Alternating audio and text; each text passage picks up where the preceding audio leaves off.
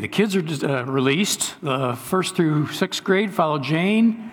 Preschool and kindergarten can go to this room right over here.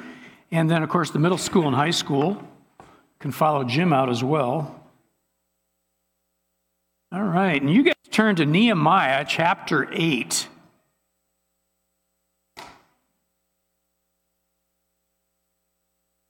All right.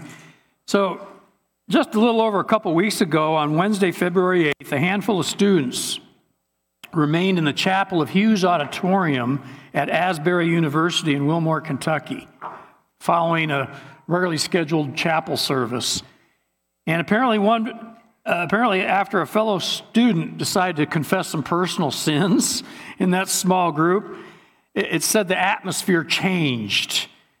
And for some inexplicable reason, the chapel service did not end. It just kept going and going, and more people kept coming. It's estimated that over 100,000 people now have gone through that chapel service, and more people are still coming. It's still going on, okay?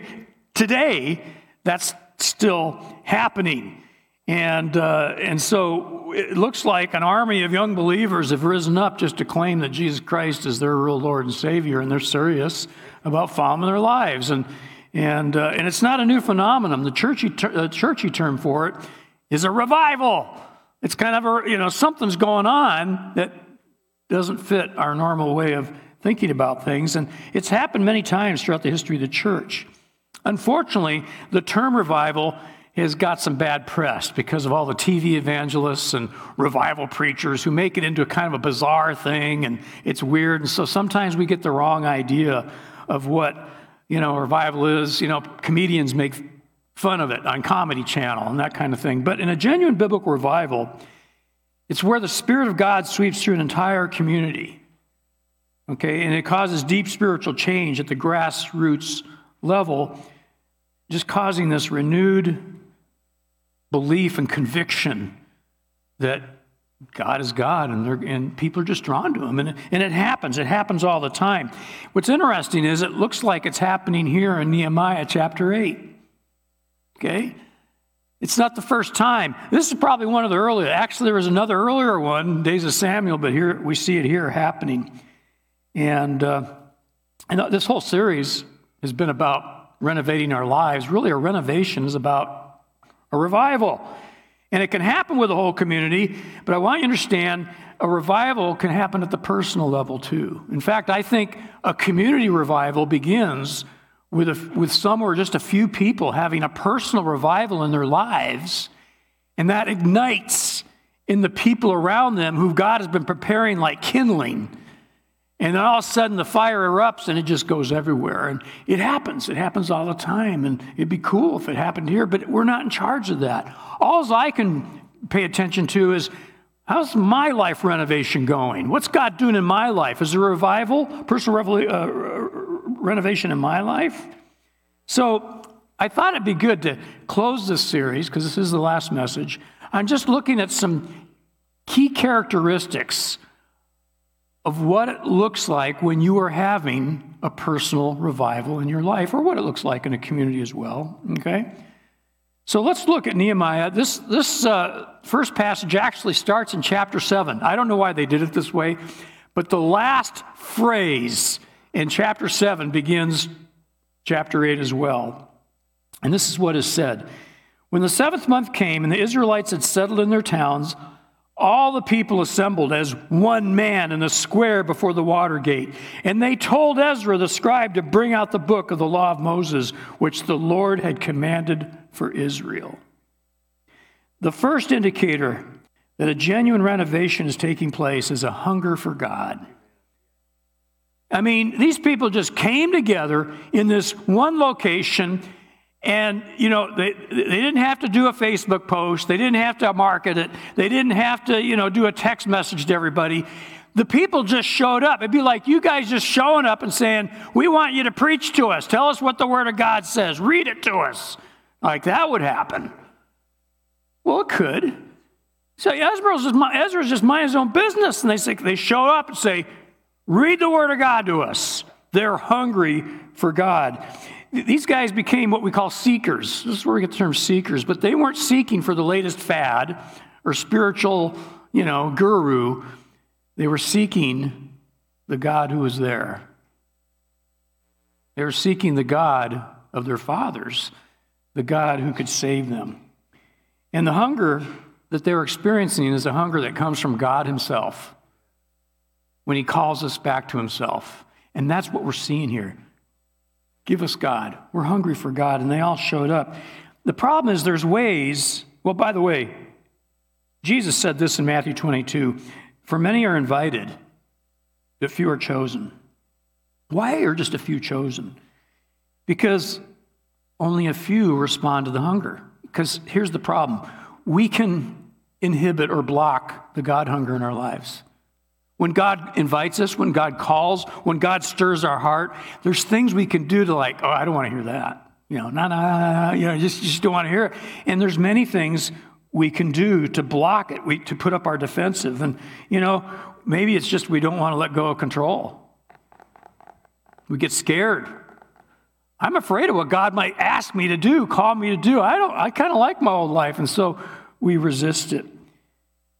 In the Hebrides revival, so back in 1949, there's these islands off the coast of Scotland called the Hebrides, and a revival happened in 1949, and it was amazing. Just the same kind of thing we see in Asbury. People were just showing up out of nowhere. It was just amazing things were happening. Even sailors who were sailing by the islands had this inexplicable draw to land and go to the epicenter of this thing. Okay? And so that happened back then. The interesting thing is, in the capital city of the Hebrides, in Stornoway, it was completely bypassed. Nothing happened to that city. Nothing. And the only explanation is all the religious leaders, the clergy, they were against the revival. They were scared of it. They thought it was weird, and they didn't do anything, and so it just shut down. Nothing happened in that city. You kind of get what I'm talking about? And so it's not just that sin and our old habits keep us, from God. It's kind of like the Pharisees in Jesus' day. They were blocked from seeing the kingdom of God because they just wanted their control. They wanted to keep their lives as is. And so there's ways we can resist this God hunger. False gods and idols can kill our God hunger. Money, for instance. If I have enough money, I can go buy something. Tide me over until the hunger passes. Right? Or just the pursuit of money. I might not have any, but I like pursuing it. I got to work harder. And so that can distract me. No, I got to go make my million, whatever. And, alcohol and drugs are obvious. When God hunger comes, I can go get a beer at the pub with my buddies and the feeling will go away. Or you don't even need others. You can just go meditate out in the wilderness until the feeling goes away. Or you can use pot, go to a dispensary. The thing about marijuana is that it leaves you with a sense of this, I'm really wise and I'm enlightened and connected with God. And you think you are connected with God. Well, you're not connected with anything but yourself. I mean, that's just how it is. But you can't tell someone who's in it that's what's going on. It's sad. And of course, food. What's really ironic is food itself can block us from a God hunger. I can try to fill the God hunger with a chocolate donut. Yeah, it's like, I like chocolate donuts and cookies and, it'd take a lot, but I could do it. And, and so we got all these things we can do. But in our story here, the people, they didn't have any of these things. And the idols they did have weren't getting it done. And there comes a time when all the stuff we've turned to doesn't cut it anymore. And the only thing that'll satisfy the hunger is the God who's called us, the God who created us, the God who's called us back to himself. And that's the only thing that'll satisfy it. And these people were showing up because they were hungry for God. Are you hungry for God? God hunger. But there's more. Look at verses 2 and 3. So on the first day of the seventh month, Ezra the priest brought the law before the assembly, which was made up of men and women and all who were able to understand. And he read it aloud from daybreak till noon as he faced the square before the water gate in the presence of men and women and others who could understand. And all the people listened attentively to the book of the law. So along with just a God hunger, experiencing God, they were particularly hungry for God's word. When you're hungry for God, you're just not out for just the feeling. You want to hear the truth that comes from God himself. And I want you to get the picture here, because there's this large open area in front of the water gate in Jerusalem back in those days, and all these people were packed in there. And it wasn't covered. They were exposed to the elements. And there were no lawn chairs or benches. They were standing there, okay? And typically in that culture, they stood when you read the Word of God. If you were sitting, someone read the Word of God, everybody stands. It was a sign of respect. These people were standing practically all day listening to the Word of God. Man, they were hungry for God's Word. Furthermore, Ezra didn't preach. He just read the word. There was no worship song sets to break up the, they didn't have that. No exciting preaching, no interesting stories, no PowerPoint presentations, no videos, no jokes, no personal references, no testimonies. He just read the Bible. But that was enough. Romans 10:17 says, consequently, faith comes from hearing the message, and the message is heard through the word of Christ. That's really all we need, and that's where our faith comes from. It's not fancy or dynamic preaching that changes lives. It's God's word. Simple as that, as long as the hearts that are hearing it are hungry for it. Now, I have to say we don't do enough of this, and I think it's because the masses won't tolerate just reading the Bible. I mean, you guys, if I just read the Bible, you're like, yeah, that was nice, but, we need to preach, and it's okay, and so, we do what we can to reach the people, to the lost. But I think maybe we need to do a little more of just reading the Scripture. Paul instructs Timothy, until I come, devote yourselves to the public reading of the Scripture. But and to preaching and teaching. So that's not all wrong. And in our defense, back in the day, they did not have the Bible the way we have it. They didn't have a Bible. The only Bibles they had were copied. And those copies were kept in the local synagogue or church. That's how they got it. Today, we have Bibles on our phone, and so we read our Bibles at home. So we do have that. And we encourage you to read your Bibles. And so there was teaching going on, however. In verse 7, it says a number of Levites, and it lists their names. I'm not going to read the names. But these Levites were the priestly clan, and they were regarded as spiritual leaders. And in verse 8, it says they read from the book of the law. And look what it says, making it clear and giving the meaning so that the people could understand what was being read. That's kind of what we do up here. We give you the word, and we kind of like, all right, this is what it means. This is how you apply it. So there's nothing wrong with that. And these people were eating it in. What's interesting is that they were getting more than just the reading. They were getting knowledge from the priest. There was 11 of them listed. And so what it says what they did is they broke into small groups. Okay? And each of the priests were teaching them in smaller groups. And so this is one of the first small group movements we have in the Bible. Yes. Right? So the teacher to the student ratio was smaller. It's still pretty large, but it was smaller, and that's what we see here. But it all came out of this hunger for God's word. And there comes a time we realize, hey, I can't just learn it here. I need to become a part of a smaller group where we can ask our questions and get more out of it. And so that's why we do small groups. Okay? But it starts with a hunger to learn God's word. How hungry are you for God's word? Okay? Another indicator, look at verse 6. Ezra praised the Lord, the great God, and all the people lifted their hands and responded, Amen, Amen. And they bowed down and worshiped the Lord with their faces to the ground. When was the last time you bowed down and to God? When was the last time you've done that? Out of just sense of duty, maybe I should do this.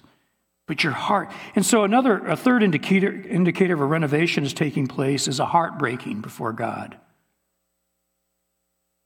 When you begin to hunger for God and you hear His Word, we experience Him, and the first thing, especially if you haven't been seeking God for a while, is your heart breaks. You become humbled. You realize how far you've fallen, how far the distance is between me and Him.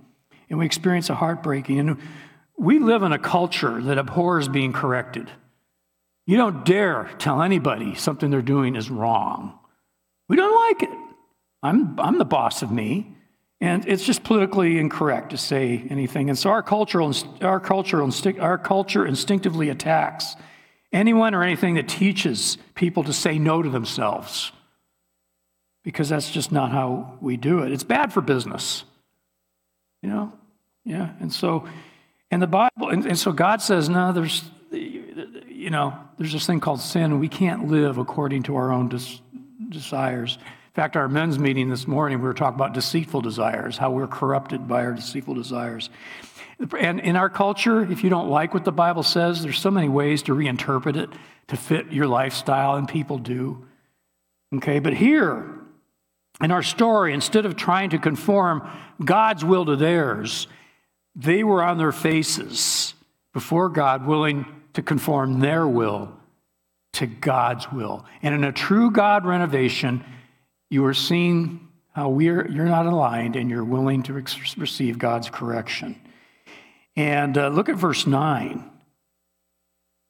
And Nehemiah the governor, Ezra the priest, the scribe, the Levites who were instructing the people said to them, "This is a day sacred to the Lord your God. Do not mourn or weep," for all the people had been weeping as they listened to the words of the law. These people were weeping. Okay, they were crying. When was the last time I cried before God? I have. And I've done. I could actually tell you. But when was the last time you've wept because of experiencing God in your life? You know, because it hits you. Because we get a sense for who He is. And, you know, this is why Jesus says, "Blessed are those who mourn." Because mourning is a natural step of the process to this. It's a heartbreaking. And it gets even more interesting. So we're going to flip over to chapter 9 for just a second. Chapter 9, verses 1 and 2. On the 24th day of the same month, the Israelites gathered together, fasting and wearing sackcloth and having dust on their heads. Those Israelites, those of Israelite descent, had separated themselves from all foreigners. They stood in their places and confessed their sins and all the wickedness of their fathers. Man, this is heartbreaking stuff. And it wasn't just superficial. They were going, man, this is where we've messed up and we need to change our lives. So it wasn't just a warm, fuzzy feeling.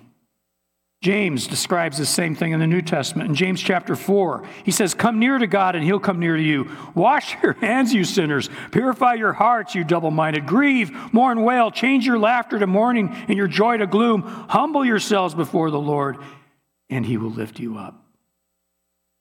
We don't preach that very often. We always want to be joyful and happy. And, you know, man, there comes a point where in a God renovation, I mean, think of our actual renovation program on TV.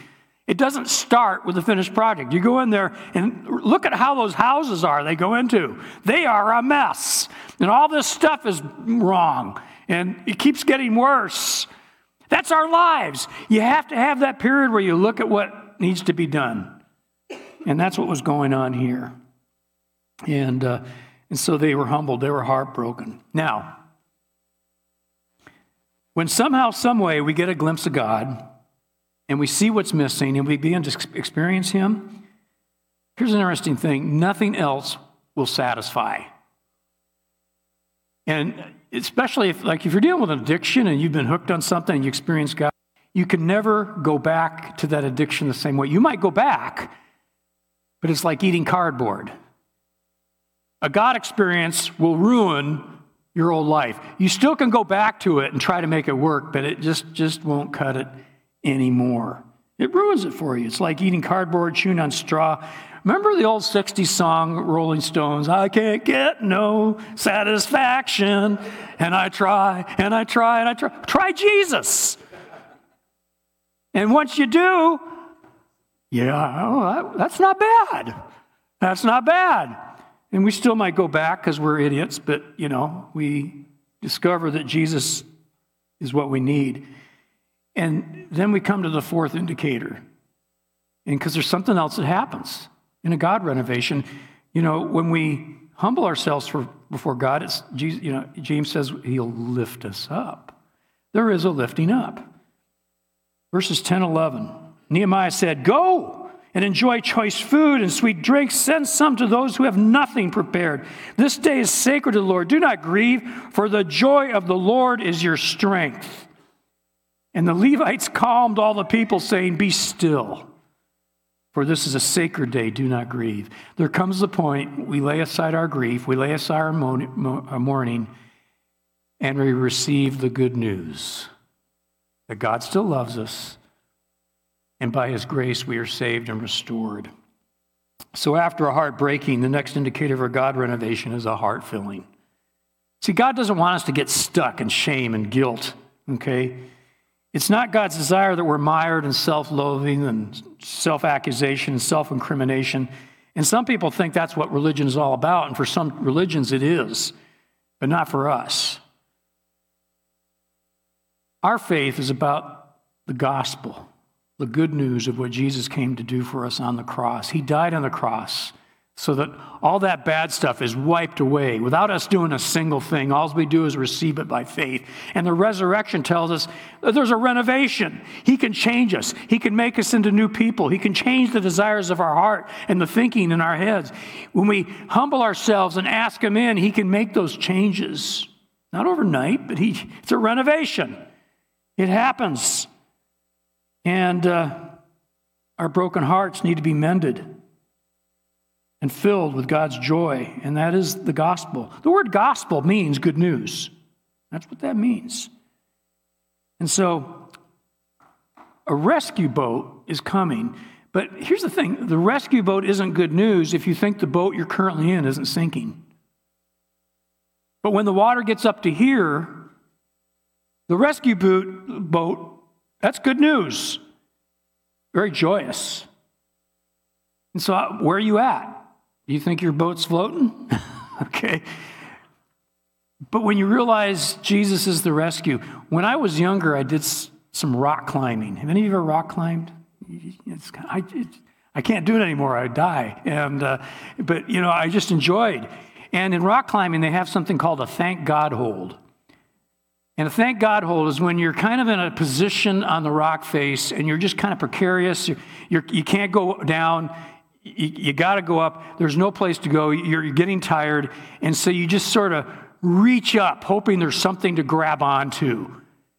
And so you do that, and there's something to grab onto, and you go, "Thank God." That's why it's called a thank God. Jesus is our thank God hold. It's the good news. And these people were empty. They're heartbroken, and they're reaching out to the God who's there. And when they reached out, they got hold of God, and they said, "Thank God. Don't grieve. Rejoice. Celebrate. Let him fill your heart." And that's part of a God renovation. And we're filled with joy. And that's what the Christian faith is all about. Paul says, "Everyone who calls on the name of the Lord shall be saved." And he is our thank God hold. If you reach out to anything else, by the way, yeah, that's not going to work out too well for you. And so it's important to realize that in a true renovation, this renovation is not just a warm, fuzzy feeling as we have a God experience. It's a changed life. It's a changed way of thinking, a changed way of feeling, of desiring. And it obviously results in a changed way of living our lives, because now we are living as sons and daughters of God. And it really doesn't matter what's going on around us. The economy could be all a mess, and my neighbor could be irritating, and the driver in front of me be a crazy person, and my kids could be driving me nuts, and my spouse could be just like out in left field. And it doesn't matter, because I've got God. And that's what a true renovation is all about. So I'll just close with a question for the whole series. Are you really up for a God renovation? Because this is serious business. And as I go through this and ask myself, what do I really want in this life? What do I want more than anything else? Do I really want this? Can I be content with the way I am right this second?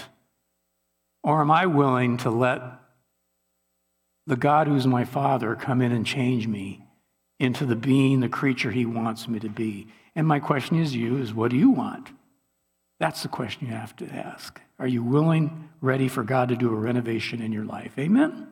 Let's all be standing.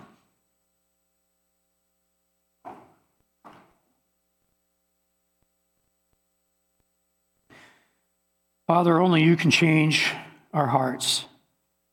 Only you can help us grow. Only you can help us be different, new. Only you can save us. But Father, it starts with something that happens in our hearts where we seek it, want it, our willingness. And I just ask that you help everyone here to get that hunger, get that willingness, that desire for something greater that cannot be experienced in this world. And so stir our hearts, make us hungry for you, and may you truly do a renovation revival in our lives and in this church. In Jesus' name we pray. Amen.